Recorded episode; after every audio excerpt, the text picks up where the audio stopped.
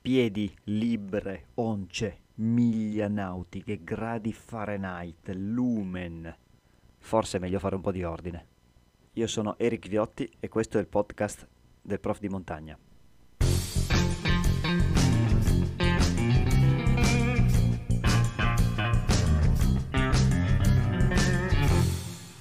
Ciao! Per poter effettuare delle misurazioni fisiche servono delle unità di misura per poterle esprimere. Per esempio si possono usare i propri passi per misurare le dimensioni della propria stanza. I passi però non sono un'unità di misura molto corretta scientificamente, perché sono imprecisi e diversi da persona a persona.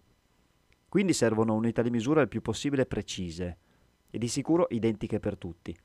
E nel mondo scientifico moderno si usa a questo scopo un insieme di sette unità di misura fondamentali, detto sistema internazionale.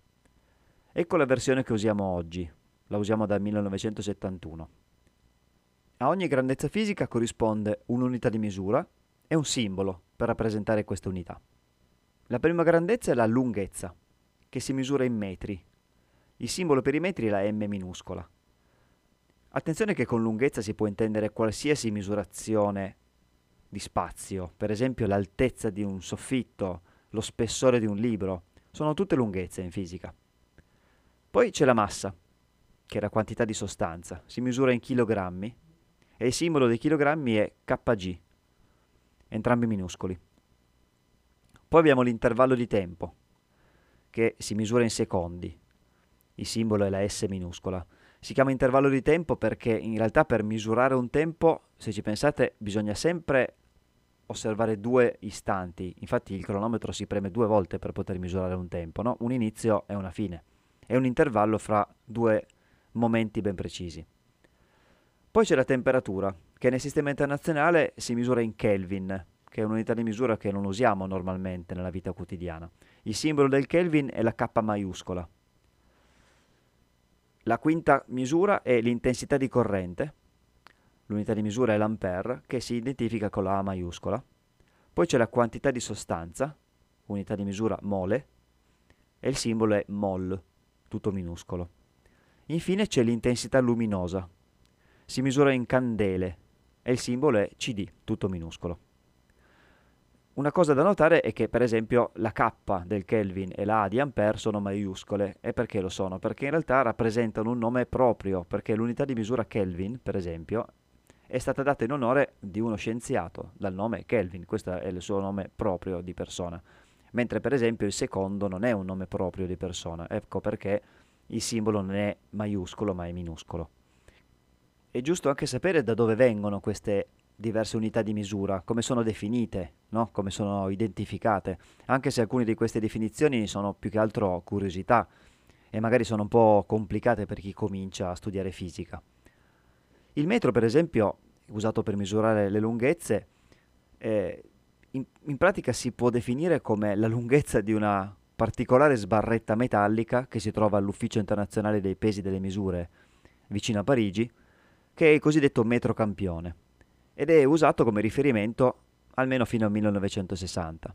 Oggi si usa una definizione un pochino più precisa, un pochino più moderna, scientifica, ed è la distanza percorsa dalla luce nel vuoto in una frazione di secondo che corrisponde a uno fratto duecentonovantanove milioni settecentonovantaduemilaquattrocentocinquantotto. Sì, la sbarra metallica era molto più simpatica e facile da usare per costruire un righello fatto in casa. Però la velocità della luce, che fino adesso sappiamo essere costante, rende la definizione del metro molto ma molto più precisa. Il chilogrammo è l'unità di misura della massa, ossia della quantità di materia con cui è fatto un corpo. Attenzione, il fatto che con i chilogrammi noi siamo abituati a parlare di pesi non deve confondervi, ne parleremo bene più avanti. Ricordatevi già da subito però che la massa e il peso sono due cose molto diverse fra loro. La definizione del chilogrammo è molto semplice, non esiste. Per meglio dire, non è legata a una qualche proprietà della natura, ma fa riferimento ad un oggetto appositamente creato. È un cilindretto di metallo che viene conservato sempre in quell'ufficio di pesi e misure eh, in un sotterraneo blindato, perché è protettissimo. Naturalmente questo cilindretto non viene tirato fuori ogni volta che qualcuno vuole tarare una bilancia, no? Ci sono diverse masse gemelle, tra l'altro una è conservata a Roma. Il tempo è una grandezza fisica un po' particolare, perché scorre senza che noi possiamo farci nulla. Infatti con il tempo possiamo misurare il susseguirsi degli eventi, la durata di un film, il tempo trascorso fra due eclissi solari, ma non possiamo fermarlo.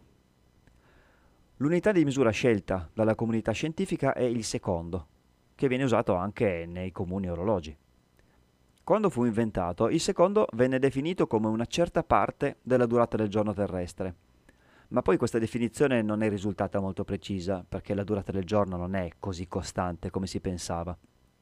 E la scienza in realtà ha bisogno di unità di misura molto precise.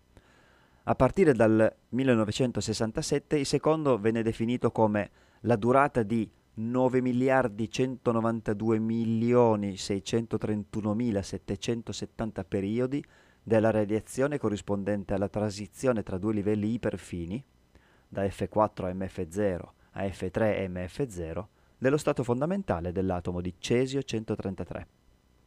Vabbè, naturalmente molti di voi hanno smesso di ascoltarmi all'inizio di questa frase. Però l'importante, come sempre, è capire il concetto. Esiste un atomo, chiamato Cesio centotrentatré, che per sua natura cambia livello energetico in un certo tempo. E questo tempo è molto molto preciso. Usando questo comportamento come riferimento, in pratica si contano nove miliardi e tante, insomma, quel numero lì preciso di quelle transizioni, si misura così un secondo. È quello che fanno gli orologi atomici, che sono riferimento per tutti gli altri orologi del mondo. La definizione esatta del secondo è importante, anche perché da essa dipendono altre unità di misura, come per esempio il metro. Se il secondo fosse impreciso, lo sarebbero anche tutte le altre unità di misura definite tramite il tempo. Con il Kelvin si misura la temperatura.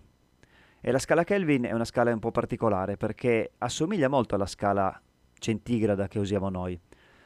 Ci assomiglia nel senso che i gradi sono gli stessi, ma sono sfasati, nel senso che eh, zero gradi centigradi corrispondono a circa duecentosettantatré gradi Kelvin.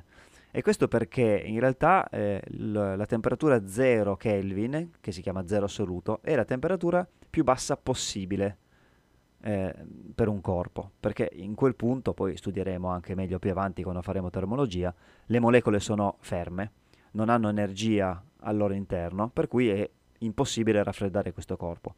Quella temperatura quindi non può essere superata verso il basso e non esistono i gradi Kelvin negativi, quindi. L'ampere è l'altra unità di misura fondamentale che si indica con una lettera maiuscola, perché anche Ampère era uno scienziato. E con questo si misura l'intensità della corrente elettrica.